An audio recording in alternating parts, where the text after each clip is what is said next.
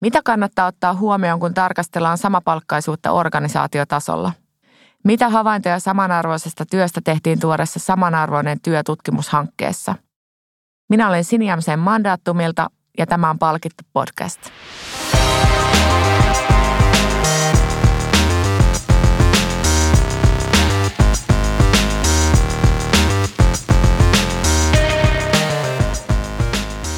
Tervetuloa vieraaksi yliopettaja Johanna Maaniemi Haakaheli ammattikorkeakoulusta ja varatuomari Hari Hietala työelämän sopimus- ja lakipalvelut Sopla. Me ollaan kaikki kolme tehty viimeisen kahden vuoden aikana yhteistyössä tutkimus- ja kehityshanketta nimeltä Samanarvoinen työ ja saatiin se juuri päätökseen. Ja hankkeen loppuraportti löytyy nyt tuolta sosiaali- ja terveysministeriön nettisivuilta. Tänään me jutellaan siitä, mitä tässä hankkeessa opittiin tasa-arvoisesta palkkauksesta ja toki vähän teemasta laajemminkin. No aloitellaan esittäytymisillä. Tervetuloa Johanna. Terve, terve.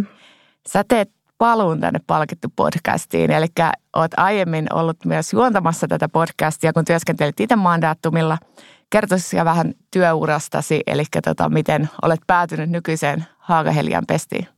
Mun tausta on semmoinen, että oikeastaan koko tämän työuran ajan on enemmän tai vähemmän ollut palkkauksia palkitsemisen kanssa tekemisissä, että uran alkupätkä olin tuolla Aalto-yliopistossa, kuten sinäkin, ja tuota, tehtiin siellä tutkimusta palkkauksia palkitsemiseen liittyen, ja ja sitten tota, oikeastaan sen tutkijauran päätteeksi sitten väittelin sieltä palkitsemisen oikeudenmukaisuudesta ja sen jälkeen sitten ajattelin, että on parempi katsoa vähän, että miten tämä homma tehdään ihan oikeassa elämässä ja olin sitten seuraavan pitkän pätkän konsulttina, palkitsemisen konsulttina mandaattumissa ja sitten pienen pätkän siinä sen uran lopuksi vielä olin ihan sisäisenä kehittäjänäkin eräässä organisaatiossa ja sitten oikeastaan ajattelin, että nyt on nähty vähän montaa puolta ja opettaminen on aina ollut kivaa ja tutkimuksen tekeminen on ollut kivaa, niin ajattelin, että nyt on sitten paluu Haagaheliaan.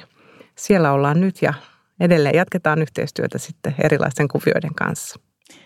Joo, kiitos. Ja tosiaan täällä ei, ei juontajat ole koskaan esittäytynyt, mutta tuossa alkuvaiheessa ura oli hyvin samanlainen, eli ollaan siellä Aallossa ja, tai entisessä TKK-aikanakin jopa työskennelty yhdessä ja, ja sitten mandaattumilla silloin, kun olit siellä ja vähän, vähän muissakin työpaikoissa jopa siinä, siinä välissä.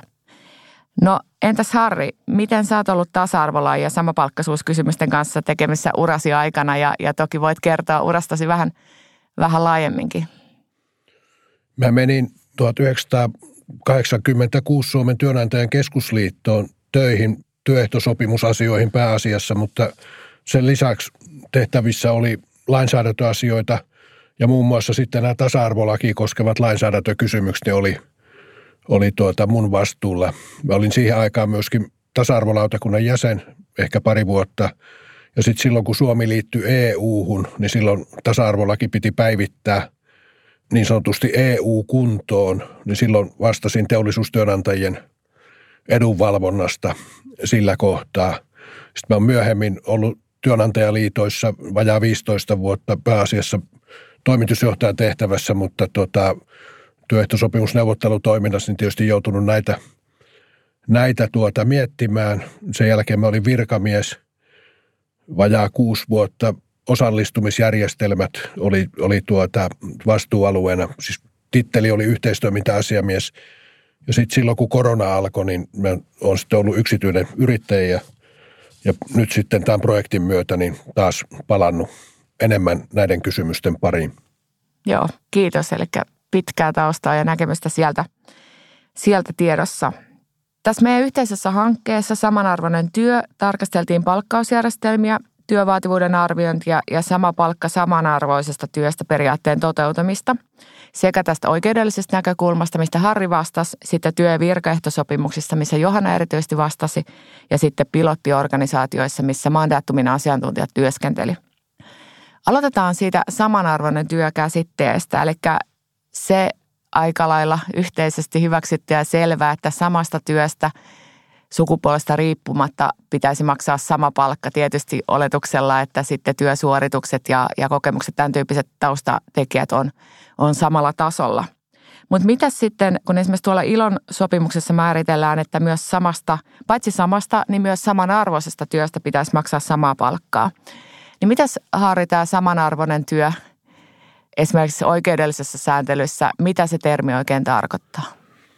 No yksinkertaistettuna termi tarkoittaa sitä, että puhutaan vaativuudeltaan samanarvoisesta työstä, eli toisin sanoen sanottuna vaativuus on samaa.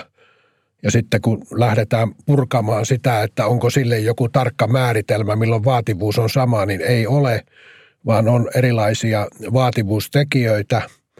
Ja se oikeudellinen sääntely, mikä meillä on ja minkä taustalla on EU-sääntely, niin sieltäkään ei löydy mitään yksiä ainoita kriteereitä sille, mikä on samanarvoista. Eli käytännössä joudutaan katsomaan erilaisia tekijöitä, joita nyt voi olla sitten se, että mikä koulutus vaaditaan, minkälainen ammattitaitovaatimus on, minkälaista pätevyyttä edellytetään, onko erityisiä kuormitustekijöitä, mikä on vastuu, miten paljon tuota vuorovaikutusta siihen sisältyy ja näin, näin päin pois, että niin kuin periaate ja lähtökohta on selvä, että sama tai samanarvoinen ja tarkastellaan vaativuutta, mutta sitten kun ruvetaan niitä tekijöitä katsoa, niin, niin niitä on hyvin monenlaisia, mutta voi sanoa, että vaikka käytetään erilaisia nimikkeitä ja erilaisia lähestymiskulmia, niin aika samasta asiasta aina puhutaan, eli erilaisilla tekijöillä pyritään tarkastelemaan sitä, että mikä se vaativuuden muodostama kokonaisuus on. Ja sitten tämän päälle tulee nämä henkilöstä riippuvat tuota pätevyys ja muut tekijät. Et voi vielä ehkä selvennykseksi sanoa se, että vaativuus niin kuin teoriatasolla lähtee siitä, että se ei ole henkilön riippuvaista, mutta kun me ajatellaan sitten, miten asiat käytännössä on, niin se jako siihen, että mikä on tehtävän asettama vaatimus ja, ja mikä on kunkin pätevyys siihen, niin ne eivät ole käytännön elämässä aivan niin kaukana toisistaan kuin mitä teoriatasolla. No tota, siellä työehtosopimuksessa, mitä se Johanna tarkastelit, siellä nyt ei varmaankaan käytetty niinkään sanaa samanarvoinen työ, mutta tosiaan näitä vaativuuden arviointijärjestelmiähän sieltä paljon löytyy. Eli tässä, mitä Harri kertoi lainsäädännöstä, niin, niin samoja teemoja löytyi sieltäkin, eikö niin? Joo, ja yhtenä asiana katsottiin just näistä järjestelmistä, jossa oli määritelty näitä vaativuustekijöitä, niin minkälaisia tekijöitä sieltä löytyi, niin hyvin samankaltaisia, mitä Harri tuossa mainitsi. Eli osaamiseen, vuorovaikutukseen, päätöksentekotilanteisiin, ongelmanratkaisuun, kuormitukseen ja olosuhteisiin liittyviä tekijöitä. Eli sinällään sieltä ei löytynyt mitään kummallisuuksia tai outouksia, vaan aika tavanomaisia vaativuuskriteereitä. Ehkä se on sanottava, että ne kriteerit vaihteli eri järjestelmissä, mutta sitten kun tavallaan nosti sitä abstraktiotasoa tai tarkastelutasoa riittävän ylös, niin kyllä ne aika noihin samoihin lokeroihin menivät. Mitä muuten, Johanna, sieltä työehtosopimusten maailmasta ja sieltä olevista palkkausjärjestelmistä, niin mitä nostasit mielenkiintoisiksi havainnoiksi, mitä sieltä löytyi? Kävit tosiaan läpi, eikö niin, niin kaikki Suomen yleissitovat työehtosopimukset sitä tarkastelua varten? Joo, tosiaan näin tehtiin. Eli, eli tota noin, katsottiin noin, olikohan niitä 159 alun perin niitä työehtosopimuksia. Sitten se vähän rajautui vähän alle 150 sopimukseen. Se oli yksi osa sitä tarkastelua ja toisessa osassa sitten vielä katsottiin siihen hankkeen pilottien liittyviin toimialoihin liittyvät työehtosopimukset. Mutta tuosta yleissitovista voisi sanoa ehkä nostona sen, että paljon on erilaisia järjestelmiä – ja yhdessä testissä voi olla useampi järjestelmä esimerkiksi eri ammattiryhmälle siellä testin sisällä. Mutta sitten kun tavallaan ne testit käytiin läpi, niin kyllä sieltä semmoinen viisi pääluokkaa erottu ja niitä kun vielä vähän nostaa karkeammalle tasolle, niin siellä ne palkkausjärjestelmät, enemmistö perustui jollain tavalla vaativuuden arviointijärjestelmiin.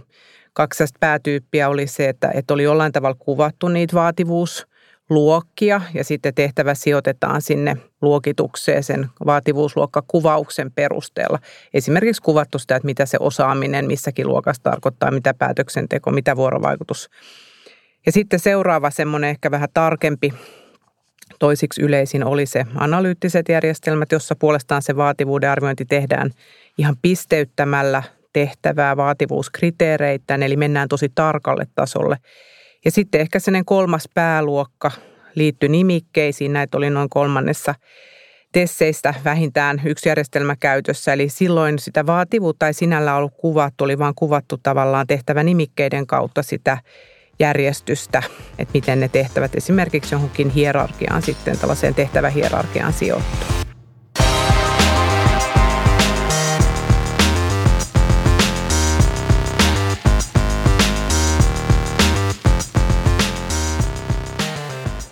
No niin Johanna, sitten paitsi ää, niitä työehtosopimusten vaativuuden arviointijärjestelmiä, niin sittenhän sä katsoit myös niitä kokemuksen ja, ja tota, muiden asioiden merkitystä siellä työehtosopimuksissa. Ja siellä mun mielestä ainakin tuli vähän yllättäviäkin tuloksia siitä, että miten tämmöinen vaikka kokemuslisät, ikälisät, tämän tyyppiset asiat siellä tällä hetkellä vielä työehtosopimuksissa näkyy. Joo, tosiaan katsottiin sitä, että, että miten Miten tämmöinen kokemukseen perustuva palkanosa on käytössä työehtosopimuksissa, eli, eli palvelussuhteen pituuteen joko siellä yrityksessä tai sitten alalla ylipäätänsä, niin sen perusteella maksettavaa palkanosaa, niin sitä oli käytössä lähes 70 prosentissa vähintään yksi järjestelmä näistä työehtosopimuksista. Ja se oli aika yllättävä tulos, koska ehkä itsekin olin ajatellut sillä tavalla, että tuollaiseen niin kuin suoriutumisen tai pätevyyden arviointiin perustuvat järjestelmät olisi korvanut tätä palkanosaa, mutta näin ei sitten ollut. Mutta sitten toisaalta samanaikaisesti tätä pätevyyteen ja suoriutumiseen perustuva palkanosa oli myös käytössä lähes 60 prosentissa näistä työehtosopimuksista – ja melkein 40 prosentissa oli sitten nämä palkanosat samanaikaisesti käytössä. Eli yhteenvetona voidaan todeta, että enemmistössä oli käytössä näitä palkanosia ja kokemukseen perustuva palkanosa kyllä elää ihan vahvana vielä meidän sopimuksissa. Joo, eli ei ole niin, että tota, ikäliset olisivat asia, mistä on luovuttu, vaan niitä kyllä Suomesta paljon vielä löytyy. Kyllä. No tota, Harri, kerrot meille äsken tuosta samanarvoinen työkäsitteestä, mutta jos mietitään nyt niin kuin sit suomalaisia työnantajia siellä, siellä HR-toimintoa ja, ja niin edespäin, niin mitäs tiivistetysti sanoisit, että mitä heidän pitäisi tietää tästä samapalkkaisuuteen liittyvästä lainsäädännöstä? No, meillä on hyvin kattavat työehtosopimusjärjestelmät useilla, tai voi sanoa kaikilla merkittävillä aloilla – ja, ja yleistä on, että nämä työehtosopimukset sisältää sitten tuon palkkajärjestelmän, niin kuin tuossa tuli esille. Ja ensimmäinen asia on tietysti se, että, että työnantajan pitää tota, niin kuin noudattaa niitä sääntöjä ja, ja sijoittaa eri tehtävät sovellettavan tuota, työehtosopimuksen palkkajärjestelmän mukaan ja sitten arvioida pätevyydet ja, ja niin päin pois.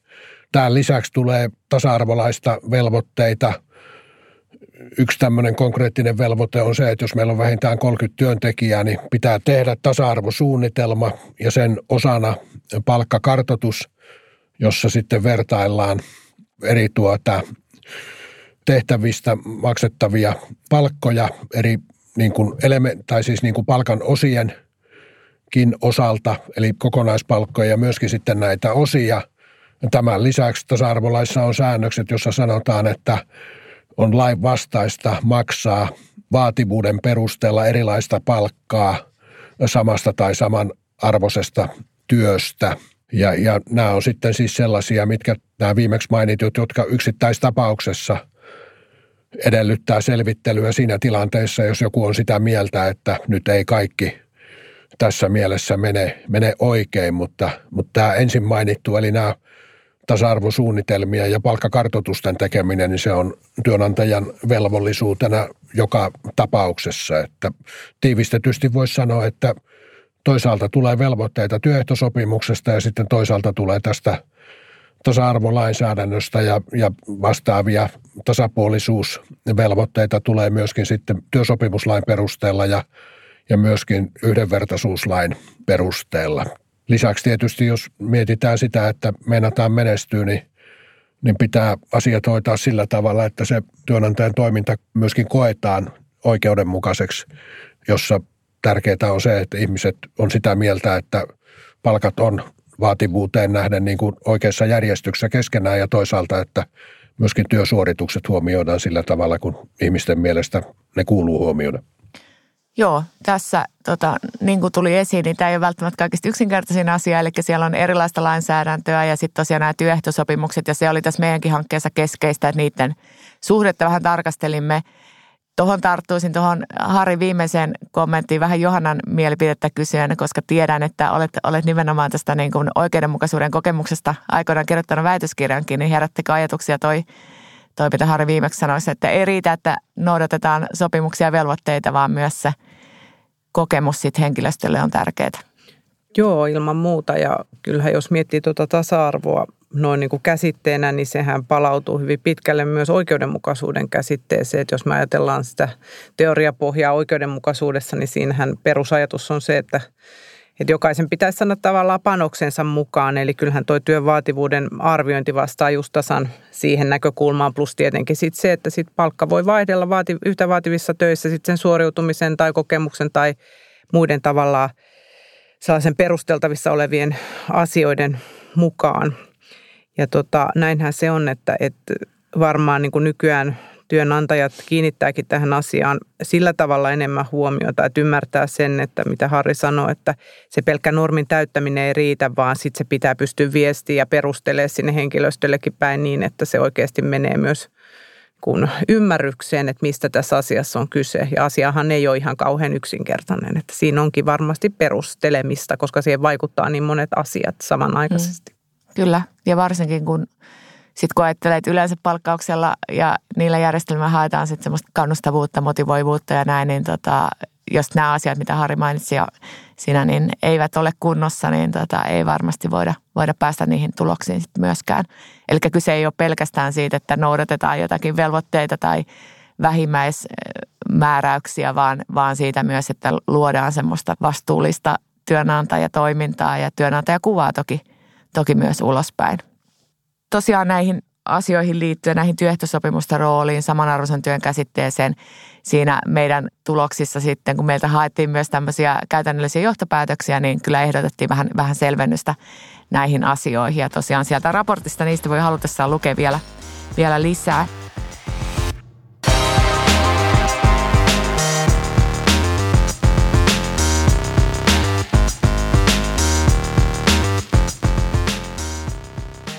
Sitten jos vielä puhutaan vähän näistä niin kuin organisaatioiden käytännön toiminnasta, niin tosiaan siellä hankkeessakin meillä oli tämmöisiä pilottiorganisaatioita, joiden kanssa tehtiin yhteistyötä.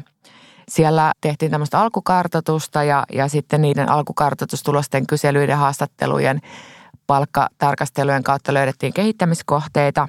Mutta jos mietitään vähän nyt sitten yleisemmin vielä yritysten tekemistä – Harri mainitsitkin jo noi tasa-arvosuunnitelmiin liittyvät palkkakartoitukset, ne on velvoite esimerkiksi lainsäädännöstä. Yli 30 henkeä työllistävät organisaatiot, työnantajat täytyy niitä tehdä. Tilastokeskus teki pari vuotta sitten semmoisen tutkimuksen, missä oli, oli semmoinen melkoisen mielenkiintoinen havainto, että siellä oli melkein puolet yrityksistä tai siihen tota, kyselyyn vastanneista työpaikoista, jotka vastasivat, että eivät ole sitä palkkakartoitusta tehneet, vaikka se olisi heille kuulunut. Eli siellä kentällä lienee aika paljon parantamisen varaa. Mikäs teillä on tuntuma, että millä tasolla nämä tämmöiset samapalkkaisuusasioiden, tasa-arvoisuuden pohdinnat käytännössä on työpaikalla? Meillä oli kolme pilottia, jotka olivat tietenkin valveutuneita, mutta noin ylipäätään, Harri, miten näet tämän? Mun arvioni on se, että jos meillä on isompi organisaatio, niin siellä on henkilöstöosasto tai vähintäänkin joku henkilöstö erityisasiantuntija, tämmöisissä yrityksissä nämä tulee tehtyä, mutta jos me mietimme yritystä, jossa on 30 työntekijää, niin riippuen toimialasta, niin, niin siellä tuota, voi olla tilanne, että ei kovin ole, ole sellaisia henkilöitä, joiden erityisasiantuntemus olisi tällä alueella, niin arvaisin näin, että pienissä yrityksissä haasteita tilanteesta riippuen, toimialasta riippuen, ehkä vaikuttaa nämä seikat, mutta kun mennään isompiin yrityksiin, niin sitten alkaa olla erityisosaajia ja kyllä uskon, että nämä silloin on tehty, mutta jos nimenomaan palkkakartoituksesta puhutaan, niin kyllähän siihen haasteen tuo se, että kun monella toimialalla on yrityksen sovellettava jopa kolmea erilaista sopimusta sillä lailla, että työntekijät, toimihenkilöt, ylemmät toimihenkilöt, niin haastetta tuo se, että millä tavalla pystyttäisiin tekemään semmoisia kartoituksia, että tulisi katsottua näitä – vaativuuksia yli sopimusrajojen. Kuvittelen, että käytännön elämässä monesti nämä tarkastelut jäävät kunkin sopimuksen sisälle ja silloin jää kysymään, että millä tavalla tämä vertautuu sitten toisiin ryhmiin. Koska tuota, jos me pistettäisiin kaikki samalle vaativuusmittarille, niin oletan, että siellä reuna-alueilla varsinkin niin tulee ristikkäistä, ristikkäistä vaativuuden osalta tulosta, että ylempi sopimus ei välttämättä merkitse sitä, että kaikki sen piirissä olevat tekisi vaativampaa työtä kuin toisen sopimuksen piirissä olevat. Joo, tämähän on ottanut nyt jo entinen marraskuussa lopettanut tasa-arvovaltuutettu Jukka Marjavaara ainakin monta kertaa esiin, että se, että missä ryhmissä se kartoitus tehdään, niin on haastavaa juuri tästä syystä, mitä mainitsit. Ja jos puhutaan niistä sitten vaikka vähän yli 30 hengen yrityksistä, niin niissähän voi usein olla myös se tilanne, että semmoisia niin ryhmiä, mielekkäitä ryhmiä ei kerta kaikkiaan ei vaan ole, ole, jos on vaikka tietyn alan yritys, niin voi olla niin, että toista sukupuolta on, on vähemmän, että ei sitä sen takia voida tarkastella. Tai sitten jos tämmöistä vaativuusryhmittelyä ei ole tehty, niin, niin sitten se, että vaikka nimikkeiden perusteella tarkasteltaisiin, niin sitten nimikkeet voi olla niin yksilöllisiä. Että ehkä tämä vaativuusryhmittely on tässäkin nyt semmoinen niin kuin avain, avainkohta. Ei toki niin, että kaikkien pitäisi väkisin se ottaa käyttöön, mutta semmoinen, mihin tullaan. Ja, ja koko organisaation kattavan vaativuusryhmittelyn pohdintaahan me myös ehdotetaan siinä meidän hankkeessa niin kuin kehitystoimenpiteeksi, että se helpottaisi toisaalta tätä tasa-arvosuunnitelmaan liittyvää palkkakartoituksen tekemistä, mutta toki myös monia muita asioita sitten siellä organisaatiotasolla. Tuleeko Johanna tähän mieleen kommentteja? No ei oikeastaan ihan tota samaa, mitä te sanoittekin jo, että ihan varmasti tämä asia on tiedostettu ihan eri tavalla kuin ehkä aikaisemmin ja, ja tota, tavallaan halua on tehdä sille asialle jotain, mutta niin kuin Harrikin tuossa totesi, niin tämä vaatii osaamista ja se varsinkin, jos on useita palkkausjärjestelmiä jo niin kuin työehtosopimustenkin puolesta olemassa, niin ei ne järjestelmät välttämättä ole kauhean vertailukelpoisia. Ja jotenkin semmoinen oletus, että jos meillä on järjestelmä, niin se sylkee automaattisesti oikeudenmukaisia palkkapäätöksiä, niin sehän ei pidä paikkansa, vaan tavallaan se käyttäminen ja soveltaminen on ihan avainasemassa. Ja, ja sellainen yhteensovittaminen sitten järjestelmien välillä voi olla oikeasti vaikeaa ja se vaatii niin kuin omanlaista osaamistaan. Ja pienemmissä yrityksissä välttämättä sitä ei, ei ole, ellei siihen sitten lähdetä perehtymään. Kyllä. Joo, ja tästä täytyy vielä nostaa sitten se, mikä lähes aina kun palkitsemisesta palkkauksesta puhutaan, niin se niin kuin viestintä ja tiedon lisääminen. Eli semmoinen ainakin havainto on tehty, että vaikka tasa-arvosuunnitelmaan liittyvä palkkakartoitus olisikin tehty, niin siitä ei välttämättä sitten kaikki tahot tiedä, että se on asian kunnossa. Ja sitten toisaalta tietysti nämä niin kuin palkkauksen perusteet, eli just se järjestelmä ei itsessään asioita ratkaise, vaan, vaan se myös, että esimerkiksi se oikeudenmukaisuuden kokemukseen varmasti vaikuttaa se – se, että siitä tiedetään, että semmoiset järkevät perusteelle asioille on olemassa. No tota, tosiaan meillä on siellä suosituksia ja, ja nyt niin kuin näihin yritystasolle, organisaatio- työnantajatasolle tässä tulikin jo esiin, että tosiaan tiedon lisääminen palkkausjärjestelmistä ja palkkauksen perusteista oli yksi asia. Tuleeko sinulle Johanna tuohon vielä jotakin ihan vinkkejä organisaatioille, että miten sitä niin kuin asioista tiedottamista kannattaisi miettiä? Niin varmaan se, jos miettii sitä kokemusta siitä oikeudenmukaisuudesta, että, että keskeinen avain siinä on se, että, että ihmiset ymmärtää, missä se oma palkka muodostuu. Eli, eli totta kai niin kuin palkkaan liittyvää tietoa voi harkinnan mukaan lisätä, mutta se paljon oleellisempi juttu on se, että ne perusteet on kunnossa. Eli ymmärretään se, että miten ne, mikä siihen palkkojen luokitukseen tai porrastukseen vaikuttaa. Eli kyllä se, niin kuin se pohja pitää olla kunnossa ja se tieto on tosi tärkeää viestiä siellä organisaatioissa. No mites vielä tähän työpaikkatason, tuleeko Harri vielä mieleen jotakin? No ehkä tulee se mieleen, että jos me ajatellaan julkista sektoria, niin julkisella sektorillahan on avoimet palkkataulukot ja aikaisemminhan siellä oli vielä ahtaampaa siinä mielessä, että ne oli sekä minimi- että maksimipalkat, nämä tuota, mitkä niissä oli. No nythän ne on kehittynyt ne systeemit ja ei enää ole ihan näin, mutta jos mietimme yksityissektoria, niin kyllähän meillä on aika vahva kulttuuri siinä, että työpaikoilla palkkoja ei keskenään tiedetä. Nythän on joitakin yrityksiä ollut esillä siinä mielessä, että ne on muuttanut tätä politiikkaa niin, että on avattu, avattu näitä asioita, mutta lähtökohtahan on se, että, että se mikä on kenenkin palkka, niin se ei yleisesti ole – työpaikalla toisten tiedossa. En nyt ehdota tähän mitään, mutta sanon näin, että tähän on yksi semmoinen seikka, joka saattaa johtaa siihen, että tulee myöskin arvailua asioista ja, ja voi tulla väärinkäsityksiä, väärinymmärryksiä ja jos halutaan pitää niin kuin tarkasti palkat tuota, niin, että niitä ei yleisesti tiedetä, niin, niin kuitenkin sitten pitäisi olla avoimuutta sillä tavalla, että ihmiset vois luottaa siihen, että nämä prosessit, jolla niihin lukuihin päädytään, niin on sitten tuota oikeudenmukaisia. Mutta lähtökohta tosiaan yksityisellä sektorilla on se, että tarkasti ottaen toisten palkkoja minun ymmärrykseni mukaan niin ei yleisesti tiedetä. Ja mä voisin ehkä vielä tähän niin palkka-avoimuuskeskusteluun lisätä sen, että, että nythän kyse ei ole ilmiöstä, joka olisi kauhean niin kuin mustavalkoinen tai joko tai kysymys, vaan se, että kyllähän yrityksissä on erilaisia mahdollisuuksia avata sitä palkkauksen perusteita toisaalta – että millä perusteella palkkoja täällä luokitellaan, miten tehtäväpalkat on luokiteltu. Mutta sitten myös niitä palkkoja, että ei se ole niin, että sitten se tarkoittaa, että jokaisen henkilökohtainen palkka on seinällä, vaan siellä voi olla avattu vaikka vaativuusluokittain palkka, tota, noin spredejä tai niitä äm, hajontaa, että missä se pitää liikkua se välys, kun ollaan tietyn vaativassa tehtävässä.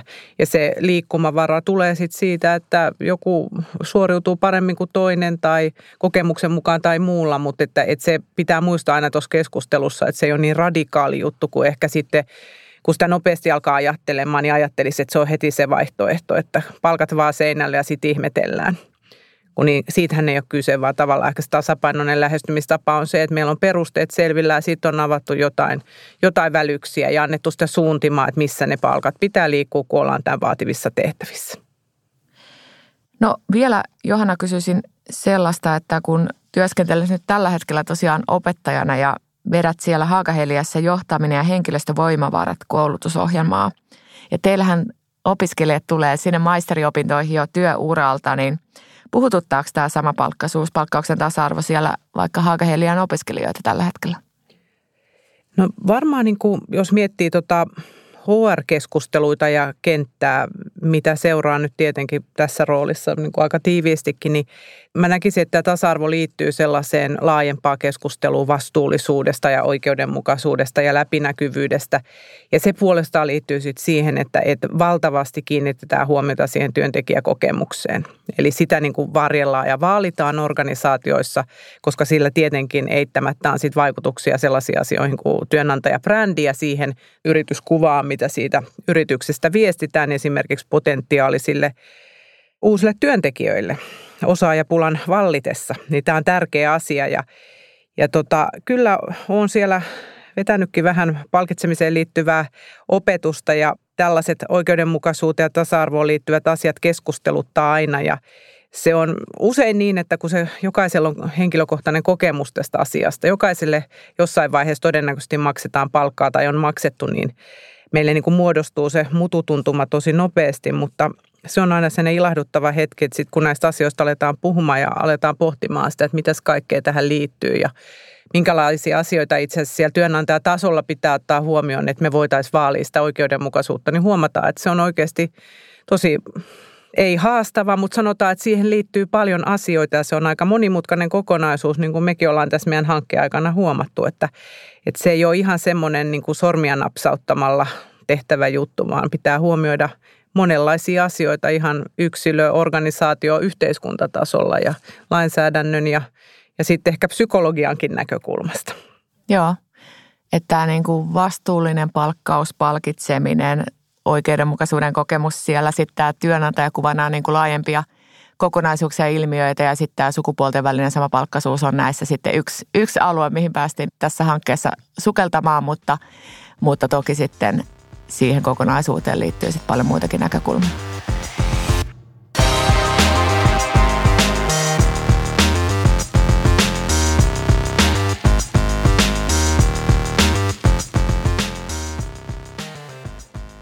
No, meillä on sitten tässä palkittu podcastissa aina vieraalle viimeisenä kysymyksenä tämmöinen vakiokysymys. Ja tota, kysytään vaikka ensin Johannalta, kun olet itsekin tätä päässyt varmaan joiltakin kysymään. Eli mites Johanna sä palkitset itseäsi? Mähän palkitsen itseäni sitten sillä, että, että mä teen jotain välillä ihan muuta kuin työtä. Mä vaikka luen hyvää kirjaa ja käyn kävelyllä koirankaa ja vietän läheisten ihmisten kanssa aikaa. Ja kyllä mä sanon, että se on mulle melkein se palkitseva juttu sen palkitsevan työn lisäksi. Hieno vastaus. No miten Harri, sä ehdit nyt hetken aikaa tässä miettiä sillä aikaa, kun Johanna vastasi, niin miten, miten Harri palkitset itseäsi? No hän melkein sanoo varmaan kaikki tuota fiksut asiat, mitä tuohon voi sanoa, mutta ehkä joskus on niin, että jos on tekemättä yhtään mitään, niin tuota, olisiko se sitten hyvä palkinto? Kuulostaa hyvältä ja me tätä nauhoitetaan tässä vähän ennen lomakautta, niin tota toivottavasti semmoisia hetkiä tulee sitten meille kaikille. Kiitos tosi paljon Johanna Maaniemi ja Harri Hietala, paitsi tästä podcastista, niin tietenkin tästä meidän yhteisestä hankkeesta myös. Kiitos, kiitos. Kiitos. Kiitos. Tämä oli Palkittu podcast.